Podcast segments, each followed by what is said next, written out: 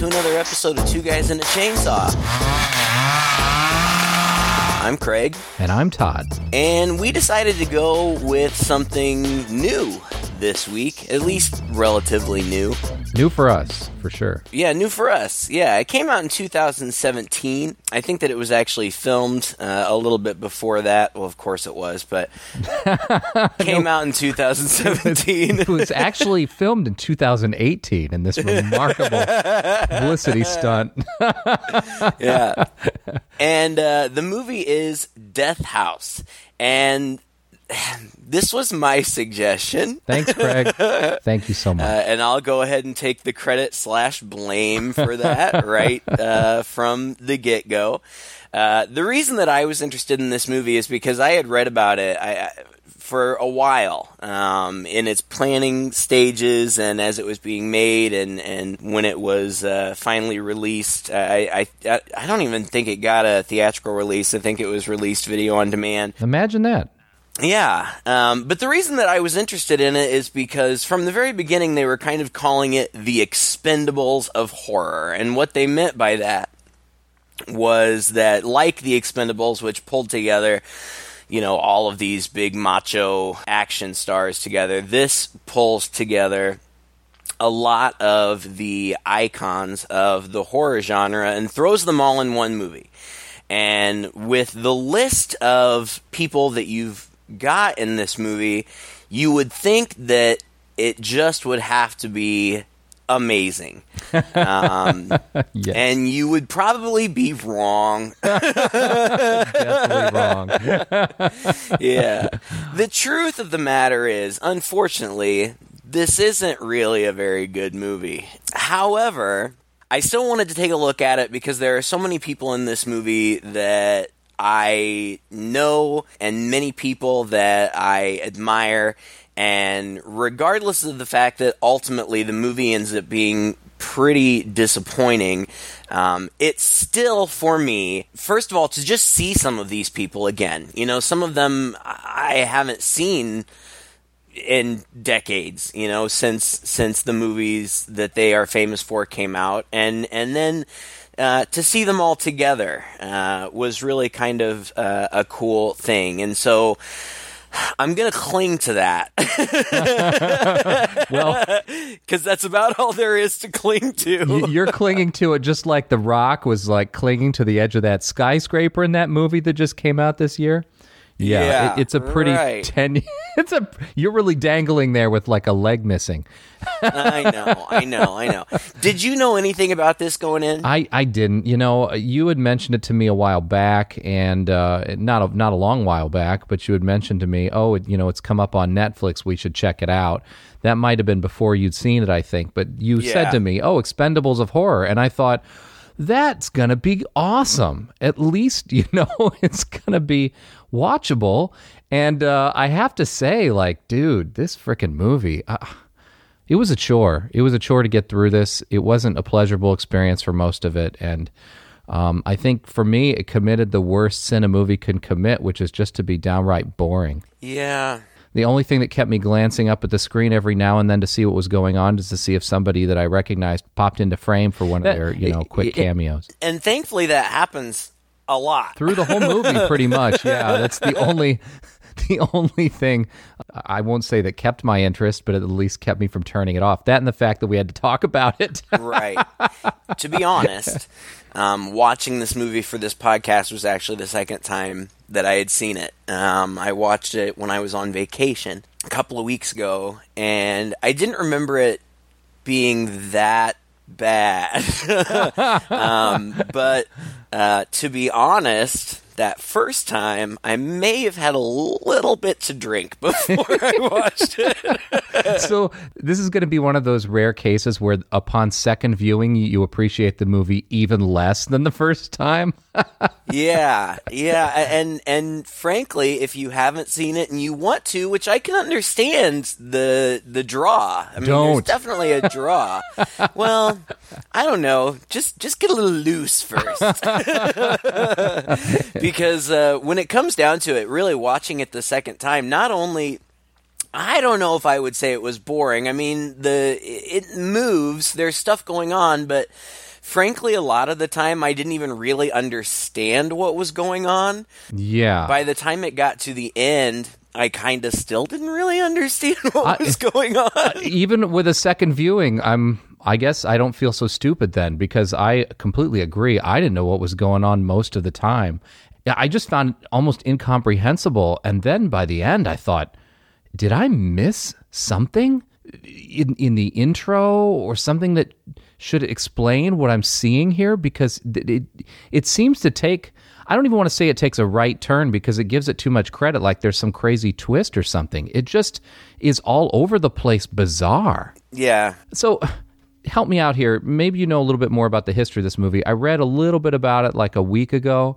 And didn't Gunnar Hansen, uh, who played Leatherface, originally write the script for this film? He did. And I think that he finished it maybe around 2015 or something like that. That's about when he died, isn't it? When he died. Yeah. Yeah, then he died. So I, I think that it was kind of a dream project for him and he was getting all kinds of people on board with it. I think one of the first people to really get on board with it was Kane Hodder, who uh, was arguably the best Jason Voorhees. I think he got on board pretty quickly.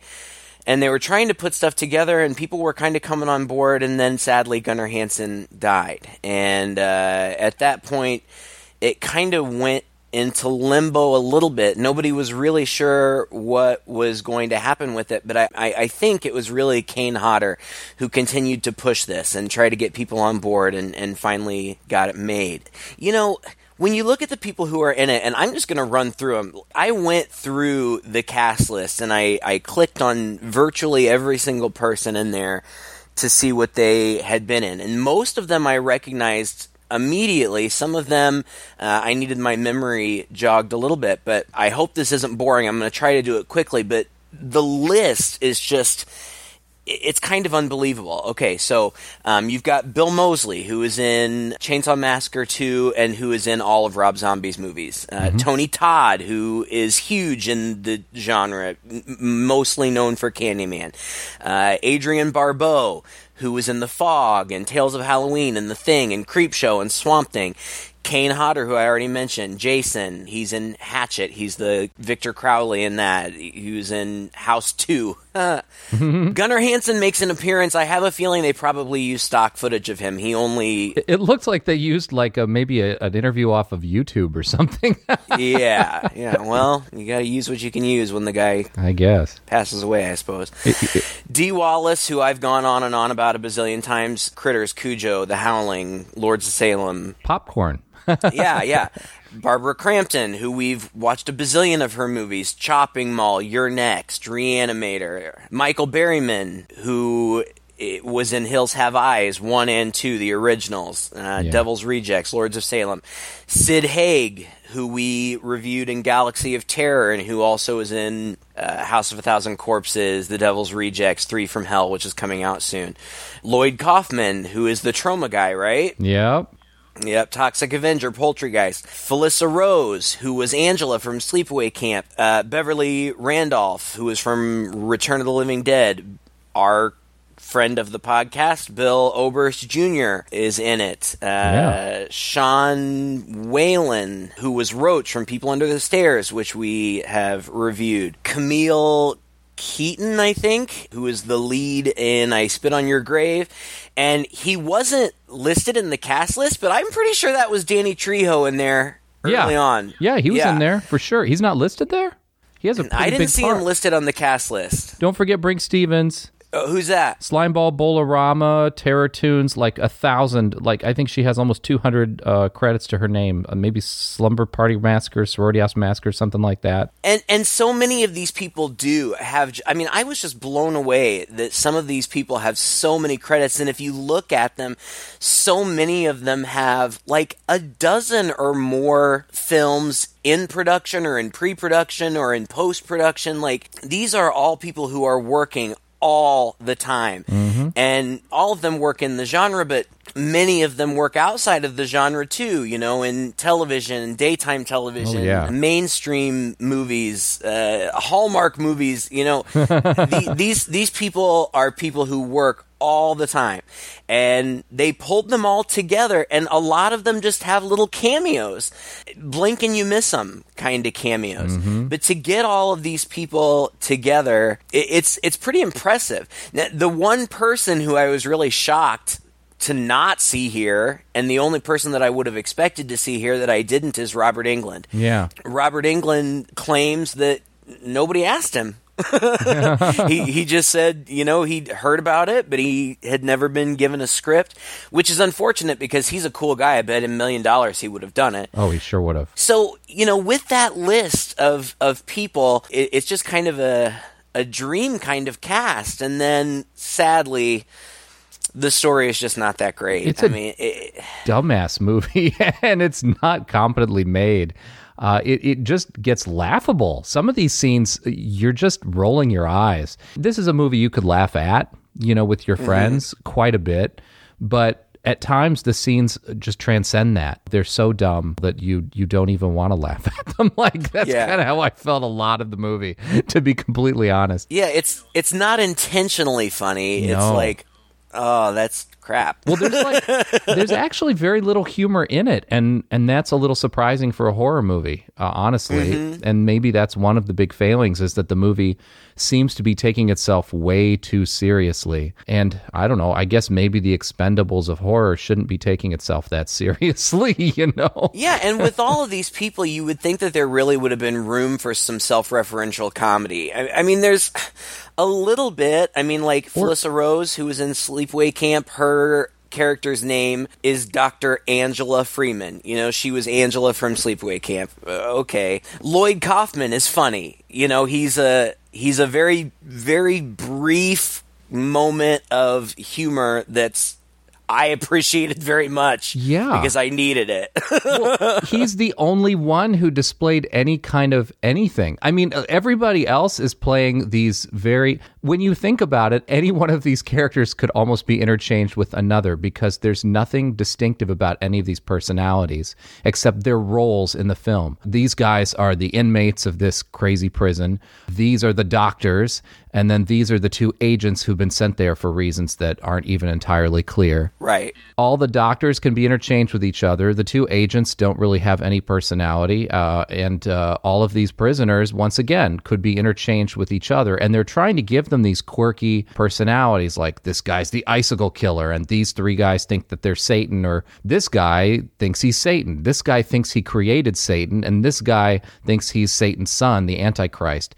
And these three guys in a room, and they're all talking the same and acting the same and looking the same, and everybody's so self serious the entire time Right. that it, there's just nothing interesting in, in these wackadoodle scenarios that should be in and of themselves interesting. The way that they're played out on screen, they're not at all. See, and and I'm wondering, you know, because so many I don't know if I want to say big name, but because so many kind of genre in demand people were in it, I'm wondering if they kind of had to film it very piecemeal. Yeah, I Um, was about to say that. and then just kind of cut and paste everything together because that's what it felt like.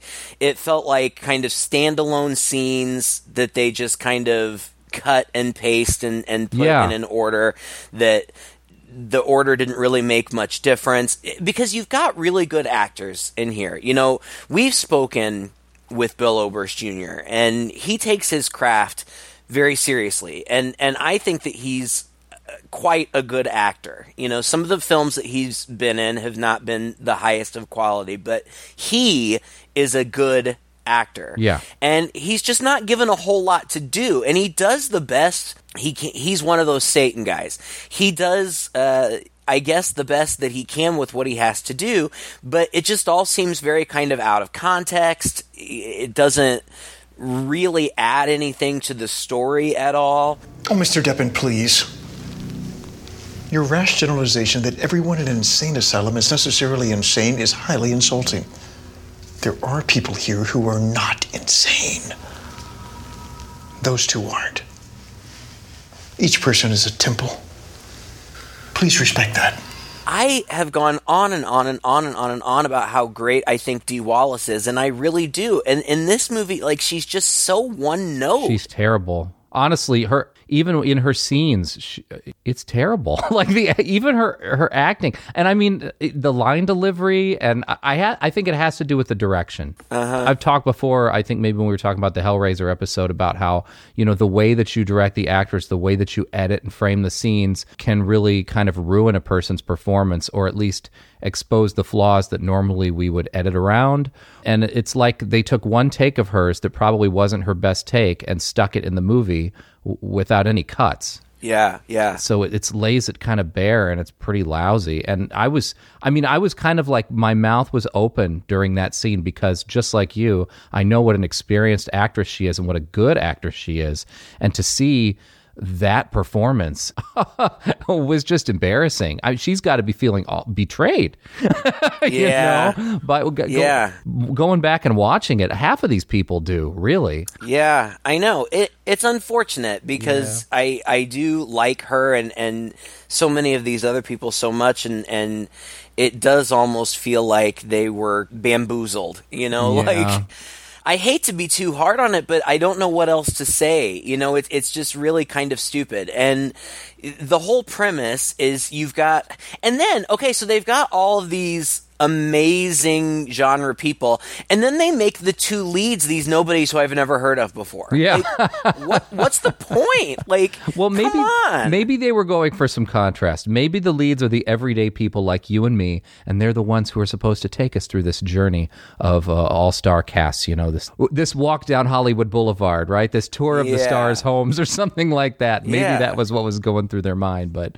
But you're right. Uh, their performances are pretty lousy too, and uh, they've got nothing to show for it. The characters themselves aren't interesting. Uh, They're they're supposed to be interesting. There's some implied backstory between both of them, but it doesn't really come into play once the action starts. Well, and it's very confusing. Like, okay, so it starts out with this scene with Tony Todd. Again, you know, it just seems like they filmed scenes and then they're like, well, we'll figure out how to use it later.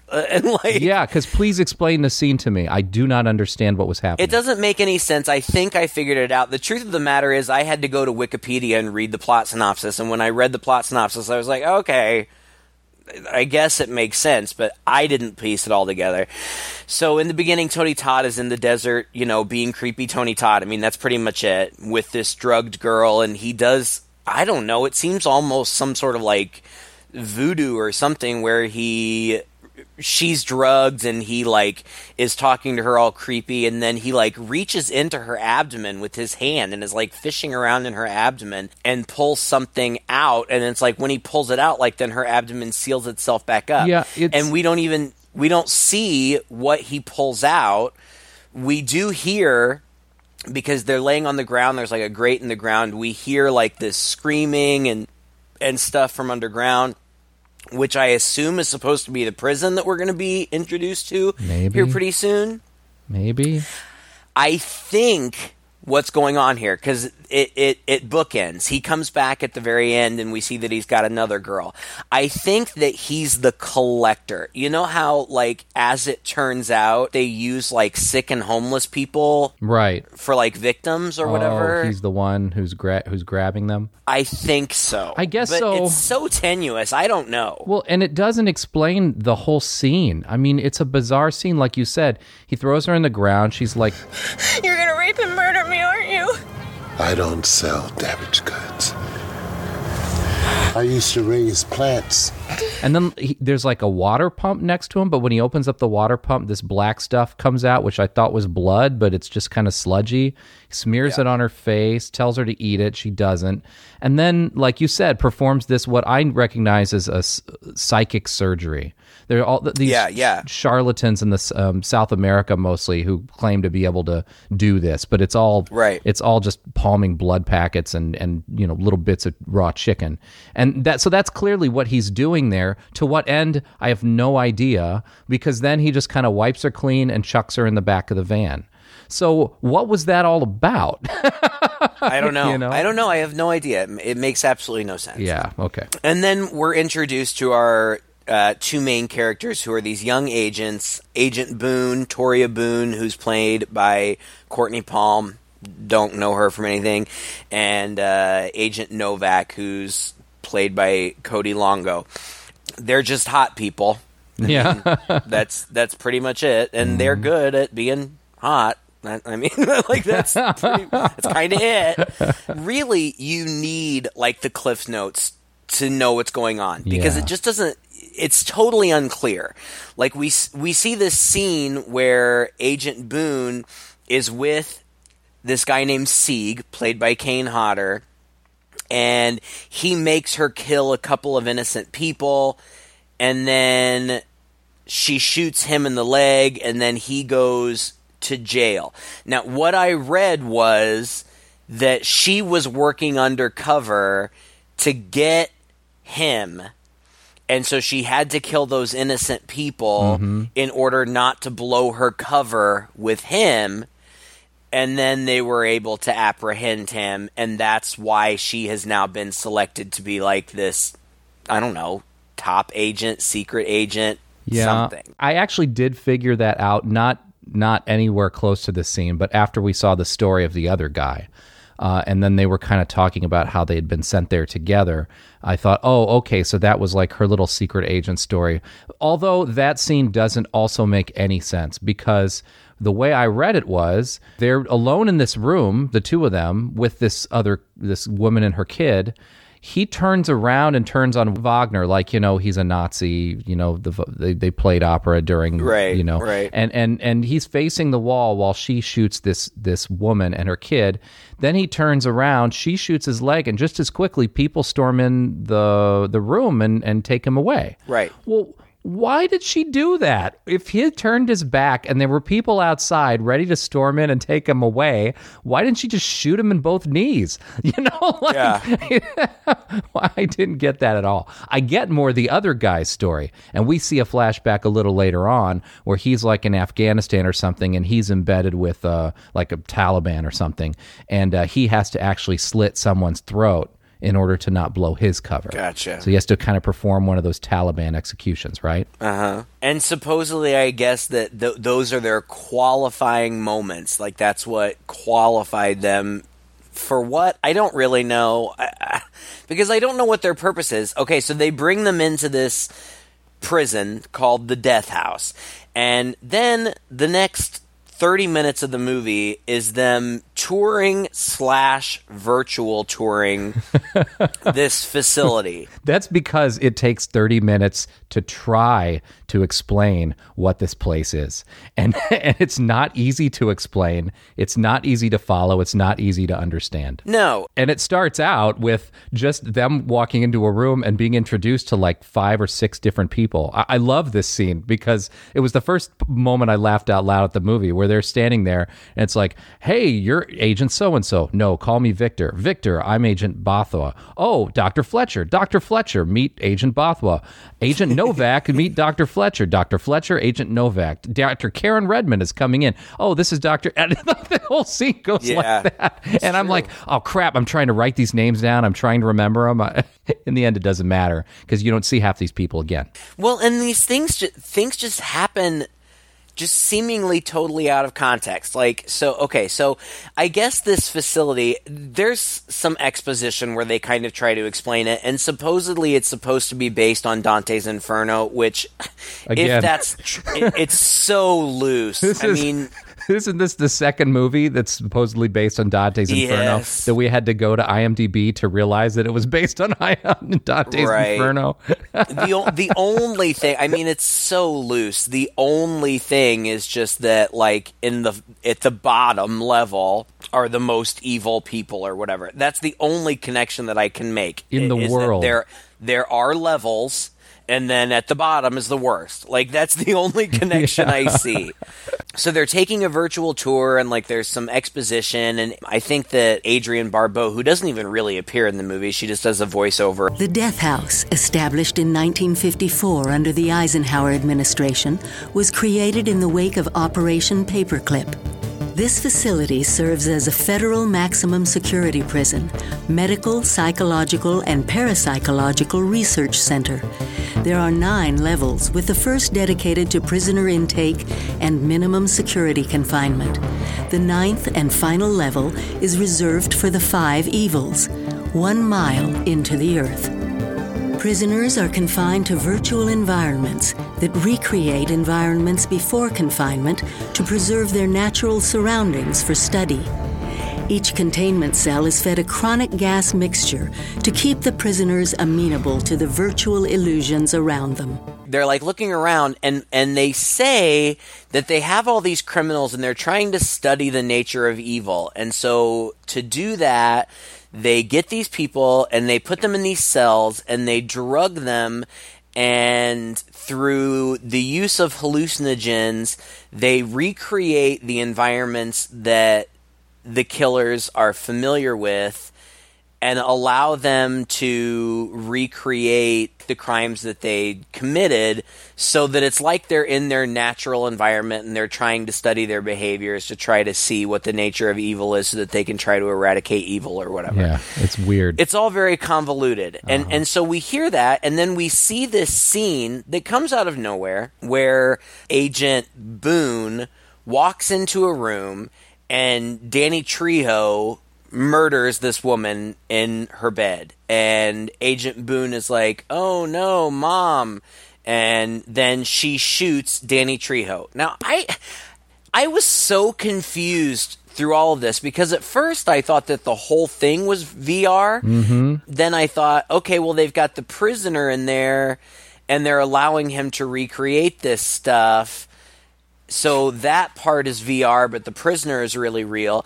But then it turns out that the victim is also real. Like, they're they bring in these homeless people. There's a, a, a kind of funny scene where they go and visit the central casting, is what they call it. this one goofy doctor, and then these two hot, sexy doctors. One of them is Angela from Sleepaway Camp, and they've got all these people standing around who are just like totally in a daze. And they explain how they select these people, and then they you know, put them in costume and in makeup, and sometimes even put prosthetics on them to make them look like the victims of these murderers so that they can recreate these scenarios. And the agents are like, I, like, it's almost as though the question of the ethicality of this is just Glossed over entirely. they vaguely mention it, but then it's like, ah, well, I don't know, whatever. well, it's an absurd scene. And, you know, this was giving me shades of Independence Day. You remember Independence Day and Brent Spiner's scene? He's like that doctor and he's explaining about the aliens and he's kind of a little quirky and a little weird, but he's also like super enthusiastic and jokey about what Yeah, he does. yeah. He was channeling that character and it was a little out of place for this movie. And I guess, like you say, they were trying to be a little comedic about it, maybe trying to make some social statement or whatever, but it just kind of fell flat. The moment that he walks over, or the woman walks over to each of the girls and says, See, have a look, and like tears their shirts off Yeah, to expose their boobs right. just to prove, I guess, that see, we have used makeup and we've used genetics and everything to recreate down to the preferences of these killers or their victims or whatever. Well, how does anybody know that? They're just two Right. random people standing here. Uh, okay, I'll take your word for it because I don't know what killer they match with and what his preferences were, but I guess you got to prove that anyway by tearing their shirts off. And then they just Right. stand there, boobs hanging out for like the rest of the scene. I mean, it it's so bad. It's so bad. It really, really is. Uh, at this point, they've been introduced to another doctor, Dr. Redmayne, who's played by Barbara Crampton, who I feel like out of all the people in this movie does the best that she can do. Like I really like Barbara Crampton. She's at least charming you know like as as she kind of but even she like it's just so poorly written. Like at one point they go on a virtual tour and she's there and she literally says, "I love being an avatar. It's one of the perks of the job." Like, really? this is your writing. I mean, come on. You got all of these actors and you couldn't hire a writer that could come up with something better than I love being an avatar. One of the perks of the job. it is confusing because it cuts back and forth because sometimes they are actually touring and sometimes it's the VR tour. Yeah, and then you think that they're really there, and you've kind of move, you're moving on with the plot, and then suddenly there's that picture of them sitting there with the VR glasses on. You're like, wait, wait, wait Right. a minute. And we're not talking like this is clever. Like, ooh, is it a mirror? No, it's not. Ooh, it's actually virtual. No, it's just super confusing for no good reason Yeah, because we're still right. just getting a tour of the facility and getting an idea of what's going on. And what's happening in this scene is that Sieg is strapped getting strapped to that chair and what she explains to them is that they're stripping them they're basically using drugs and things to basically wipe these people's personalities clean and then they're refilling them somehow using technology i guess with uh, what they say is a moral center or something a, a moral person Yeah. what did none of this make sense, Craig? None of this makes sense. On the one hand, they're trying to investigate the nature of evil by putting these people in their own little Star Trek holodecks and allowing them to recreate their crimes over and over on real people so that they can study them how. What are they doing? And so then their ultimate goal is eventually to take those people and then just wipe them clean and put moral people in them to do what? To release back into the world? Yeah. What's the point? I, I didn't get it at all. Well, I think that at the end we're supposed to realize That it's all a ruse. well that it is kind of a ruse and that really it's nefarious in nature. But I don't understand how the characters don't get that from the beginning. Like how can any of this be ethically just none of it can be ethically justified. Yeah. Okay, so you're you're studying the nature of evil by supplying people to be murdered by these like it Yeah. just doesn't it, it doesn't make any kind of sense they straight up tell them oh we take these people and we erase all their memories and then we reprogram them next scene for no reason the two main characters shower together Oh, without soap. I just want to point that out. right and and in very cold water Yeah, because that much is obvious. yeah, I'll, I'll just leave it at that.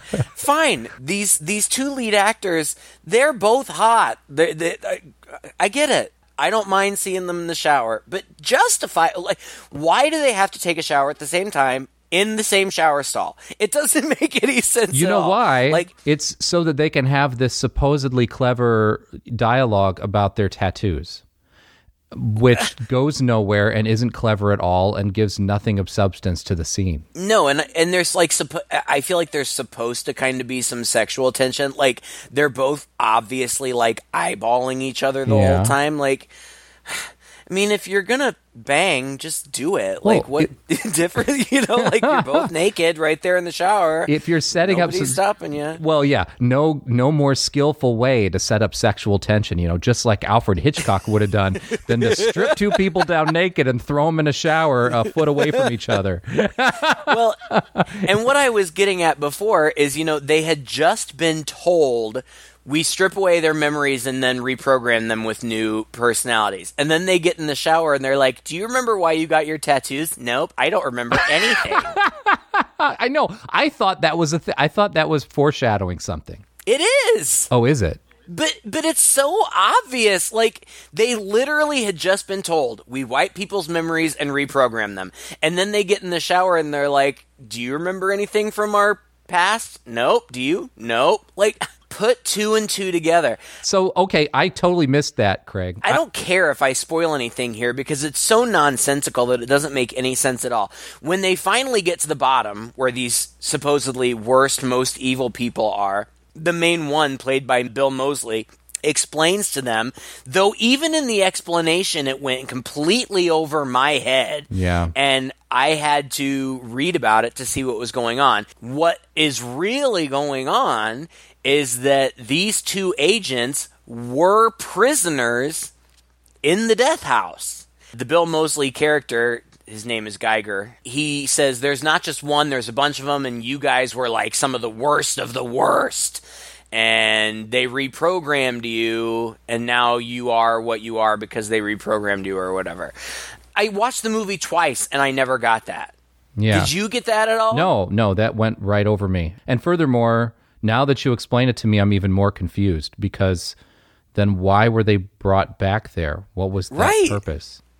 I have no idea. I have no idea. When we get to the end, I'll try to, I'll try, I guess, to kind of explain what I read, but it's, Okay. it's dumb. And okay, so then I don't know. Nothing makes sense. Okay, so there's a guard outside randomly, and he gets killed by a weird kid randomly. Yeah. And this weird kid sticks something in his abdomen, and then he goes. The, they they bring the body back inside. I, I don't know how they think they're going to save this guy who's had his entire abdomen Ripped out. but all right, whatever. And they realize there's something in there. Thank God for Lloyd Kaufman. He's really funny yeah. in this movie. He's kind of like the mad scientist doctor. He's really funny. But when he pulls out whatever this thing is, it sends out like an electrical pulse that knocks out all the electric in the whole facility. I have no idea who that kid was. Yeah. I have no idea who or what that kid was working for. Yeah. Yeah. I have no idea why somebody was trying to disable the facility. No idea. Mm-hmm. I guess it doesn't really matter. Yeah. They just needed to get the power out. I, I I have no idea why this kid who had no problem getting that far into the facility couldn't make his way a little further into the facility if he had to detonate this out. But more to the point, this electromagnetic pulse thing was so powerful that it was able to wipe out all of the electricity in this entire facility that goes nine stories underground and spawns out in all these different directions. I would imagine that doing it just outside the entrance or doing it a little further inside wouldn't make that big of a difference. Well, and also like when it wipes everything out, the characters are like, "Do your cell phones work?" And they're like, "No," but all the batteries in the Flashlights. flashlights work. yeah. At, at one at one point, I feel like Dee Wallace even says, "Are the batteries going to work?" Oh yeah, they do. Inexplicably, Yeah. like Oh, well, this happens when they're in an elevator as part of their tour. These two agents, Dee Wallace is with them. And Dee Wallace is going through this long explanation, almost as though she herself is bored with it, uh, about Yes! the the power and how the power works at the facility and all this stuff. And she just is completely emotionless like completely not concerned in this entire scene until the point where she actually literally like recedes into the background. Like these two agents are trying to figure out how they're going to get out and he decides to go up and try to get out the the trap door at the top of the elevator because we know all elevators have one. And and she's literally doing nothing. She's just standing there looking around watching watching what they're going to do. This woman, who supposedly has all of this encyclopedic knowledge of this facility, has no good ideas and not even trying to volunteer anyway for them to get out of this situation. and seems com- like it's not as though she's uncons. I don't know how you would even explain it. Like it's just Bored. so deadpan. Like, oh yeah, all the power's out. If it doesn't come back on in an hour, everybody's gonna get out, and then we're gonna be dead. Yeah. Like it's just so deadpan. like, like no panic, nothing. Her entire performance is so flat, and it made me so sad because I love her. I know it was awful. It really was. so he breaks out. He goes up uh, the elevator shaft and um, instantly. So the deal is that now he that the, climbs it. He You- I love it. You know, just hand over hand, climbs the wire, the cables. the idea is that once now that all the power is out, this uh, the keeps the gas, this this hallucinogenic gas that's keeping these people drugged or whatever in their own worlds is going to go away, and they're going to wake up, and then it's very easy for them to break out of their cells apparently and go loose. But then there's some other gas that um, is like the fail-safe switch that they can release that will kill absolutely everything in the facility.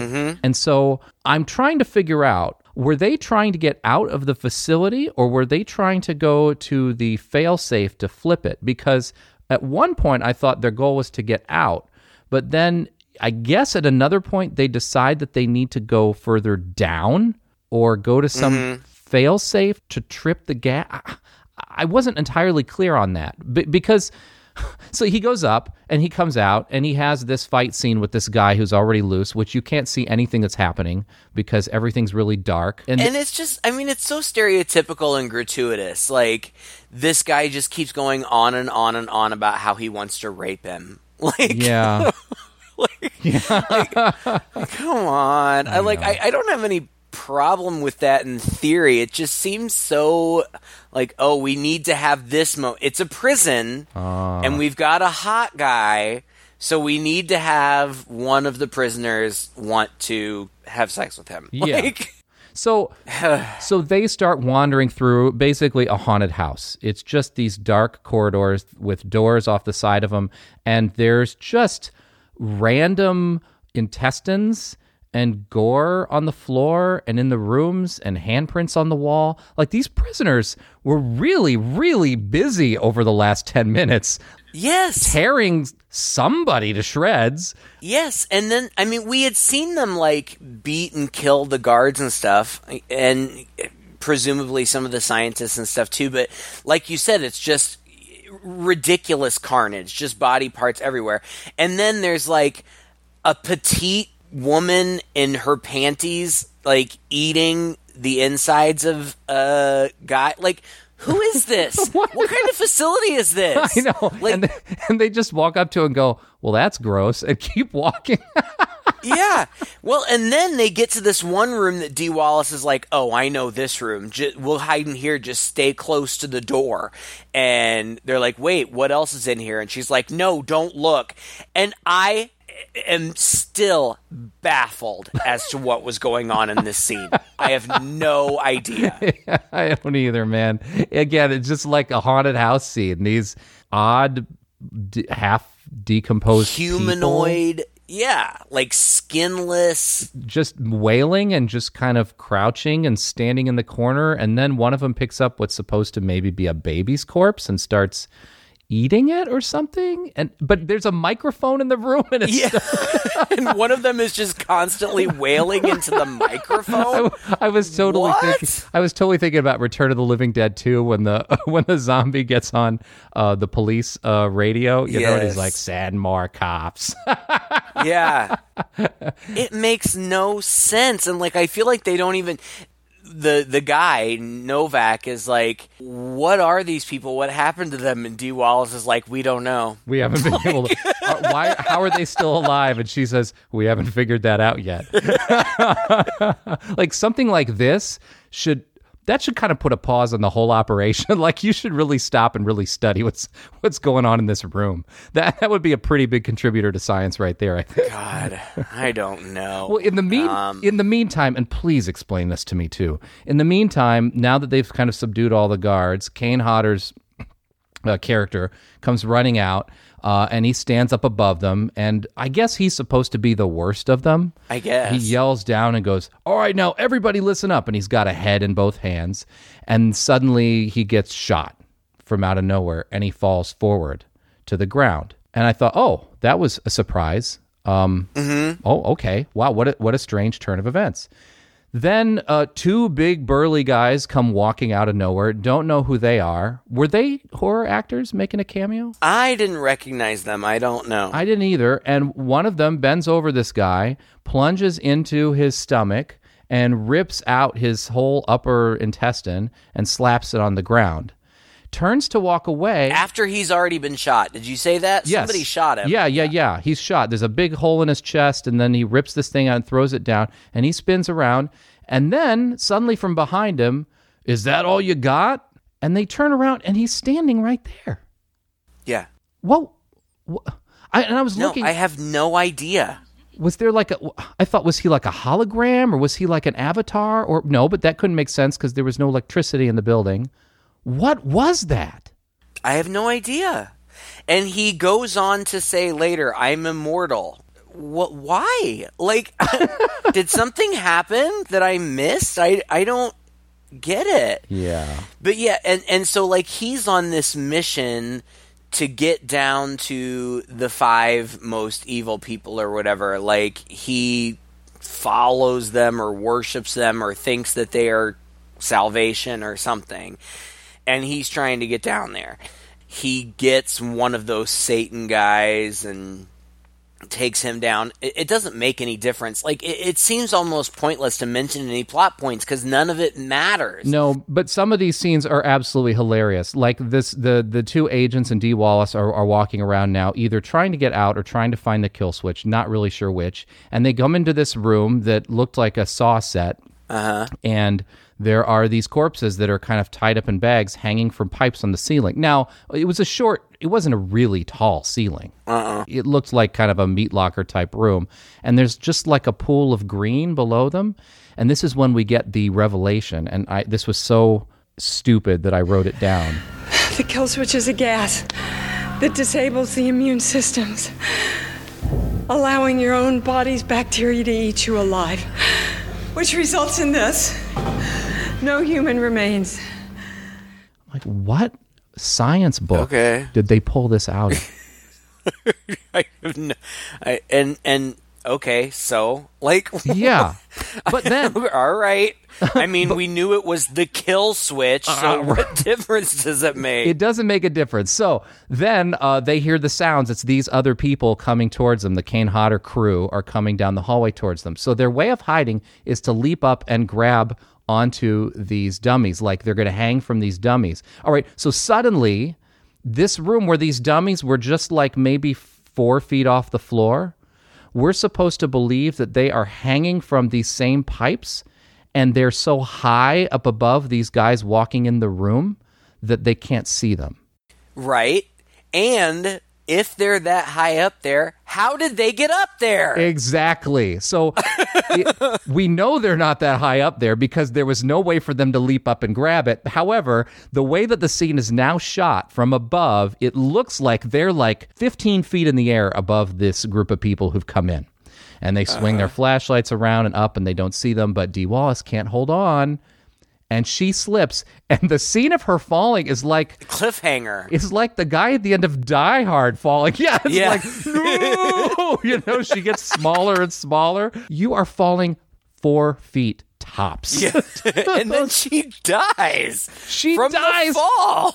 And, okay, so so what is the tension you've been building up in the scene? They're going to get discovered and they're going to be killed by this group of people, right? Right. They come in, they look at her on the ground, they swing their flashlights up, they see them up there, and the guy just says, Eh. and we got somewhere to be. Freedom! Literally says that, turns around, and they all walk out. What?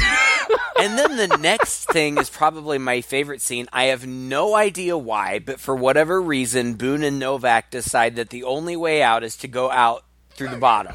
Like somehow they're going, you know, like these five evil people at the bottom, that's going to be their escape. I have no idea why. And they're like, well, how do we get down there? Oh, well, we're going to free fall through the elevator shaft, holding on to the elevator cables With our bare hands. With our bare hands and just shooting as we go. So we get this long scene of them just holding on to the wires, like free falling down these stories, shooting, shooting. I don't know what they're shooting or who they're shooting at.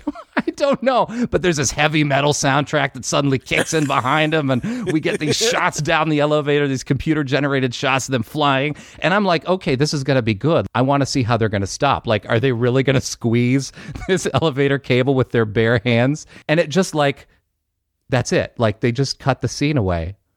And the next scene you see of them, they're at the bottom. Mm-hmm.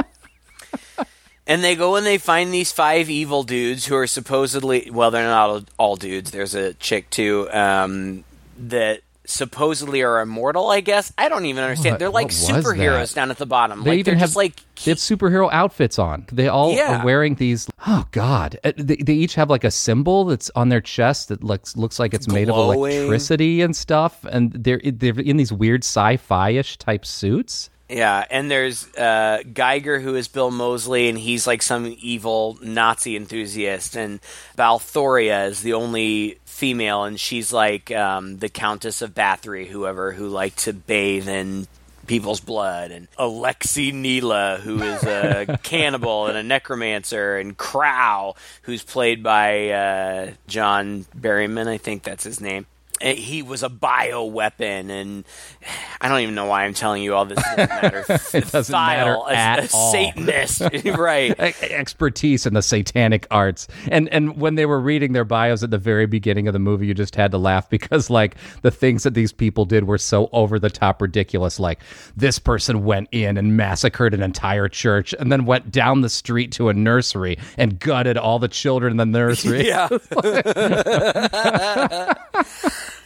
and and like you know bill moseley's a cool and he i like him in this movie. He's one of the only good performers in this movie. And i am so familiar with him from texas chainsaw massacre 2 and the rob zombie movies where he always plays you know a real dirty kind of gritty character. And here he's almost gentlemanly. Yeah, true. and, and I like him in this. But you've got him and you know these other people who are supposed to be so badass, and then the one chick, I'm like, oh, Oh, she's surely somebody. I'm like, she looks kind of familiar to me, and she's from Days of Our Lives.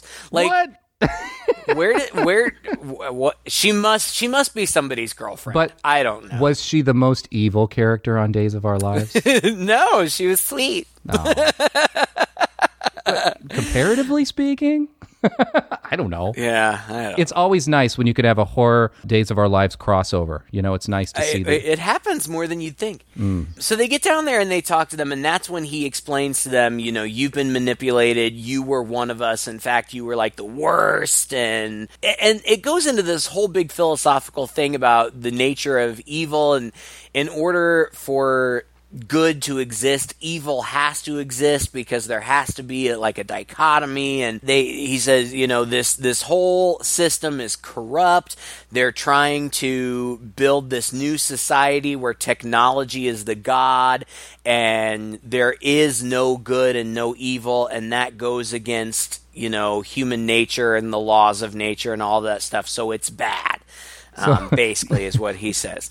And so what he says is, we need you so that we can escape, so that then you can come hunt us, because we need to go out there and be evil, so that you can be good, and that restores the balance. natural balance.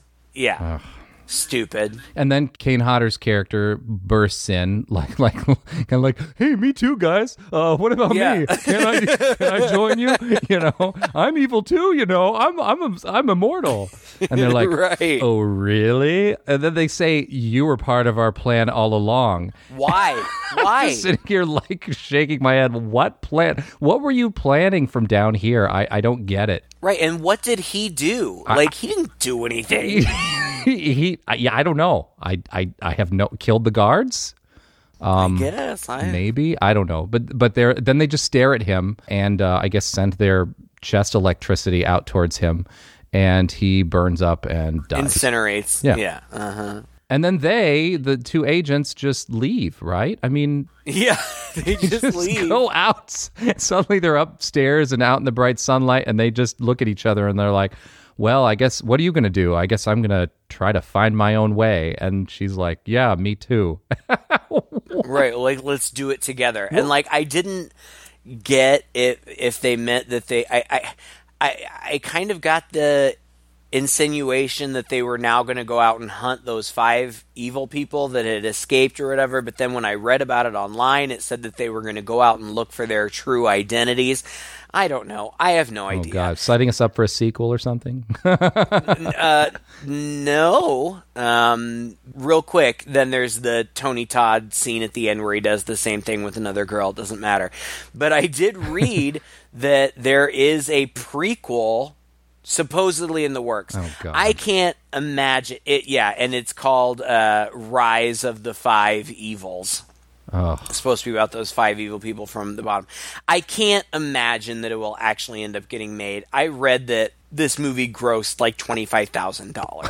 Like I can't imagine that they would ever put together a sequel based on that return. it's rare that I say this, but I have not watched a movie this bad and this t- tiresome to watch in quite a while. And we see a lot of bad movies. At least there's usually something redeeming about it. But when the only redeeming thing about this movie is that you can pick out some people that you recognize, uh, man, that is. Uh, No, uh, yeah, and, and I'm telling you, okay, so if you are really a, a horror fan, which Todd and I are, you know, like we're we're totally into this, get drunk and then watch this movie because because spot the celebrity is really kind of fun to play Yeah. if you're not at all concerned about what's going on because what's going on is completely nonsensical and stupid um, and not even worth your time. But it is kind of cool to see some of these people. I don't know. We skipped over a couple of things like Sid Haig, who I really enjoy, has a, a totally inconsequential scene as an icicle killer. I mean, he literally sits in a chair and delivers a monologue yeah. um, but but I like him nonetheless. And like I said, you know, I think Bill Moseley does a good job. Felissa Rose, Angela from Sleepaway Camp, she looks good. Yeah, she does. I was impressed. I was like, "Dang, girl, that movie is old, and you be looking good." so it was it was kind of fun, you know, to see these people again. But that's it. That is the only appeal of this movie. It was actually that Sid Haig scene that made me realize for the first time that that's probably how they filmed it. Like you said, was just uh, tried to find some scenes that were all separate from each other where they could get these actors on a green screen. I, I really think that's why they did the whole they're kept in their own little you know Star Trek holodeck universes, is so that they could have an excuse to put an obvious sort of green screen behind these people. So it's like, okay, Sid, we'll go to your house and we'll set up a green screen in your living room and we can film your your your scene here, so you don't have to come all the way you know to L.A or something. And they just sort of did that with Danny Trujillo. They did that with Bill Oberst and, you know, the other two. They never left that room, right? So No. it's probably how it was filmed and probably why it's so disjointed mm-hmm. and doesn't make any sense. Maybe they were when writing the script, you're trying a little too hard to to make the logistics of getting all these actors in the movie together and you end up with a script that's just nothing more than getting a bunch of actors in a movie together. Yeah, yeah, it's too bad. I, and it's dedicated to Gunnar Hansen, and you know, for his sake, you know, I think that this was something that he was passionate about. For his sake, I, I'm glad that it came to fruition. I, you know, it's unfortunate that it's kind of crappy, but whatever. He was uh, a cool guy, and it is sad that he's gone. But anyway, you know, it is what it is. I, I, folks, I, I, Todd texted me yesterday and said, "This is what we're doing for tomorrow, right?" And I was like, "Yeah, I'm sorry." In advance. and and that's kind of how I feel, you know, talking to you out there and I guess we suffer for our craft. well, thank you for joining us again for another episode of Two Guys in a Chainsaw. If you enjoyed this episode, please check us out all over the place. You know, we're on Facebook, iTunes, Google Play, Stitcher. We've got uh, a website that you can find. Just Google us, Two Guys in the Chainsaw. It's out there. Let us know what you thought of this episode. Uh, let us know what you thought of this movie, especially if you have any insight or positive things to say that we neglected. I would love to hear it because I really wanted to like this and I was sadly disappointed. Um, and beyond that, we just love hearing from you guys. If you have any recommendations or suggestions of things that we should watch in the future, let us know. But until next time, I am Craig And I'm Todd. with two guys and a chainsaw.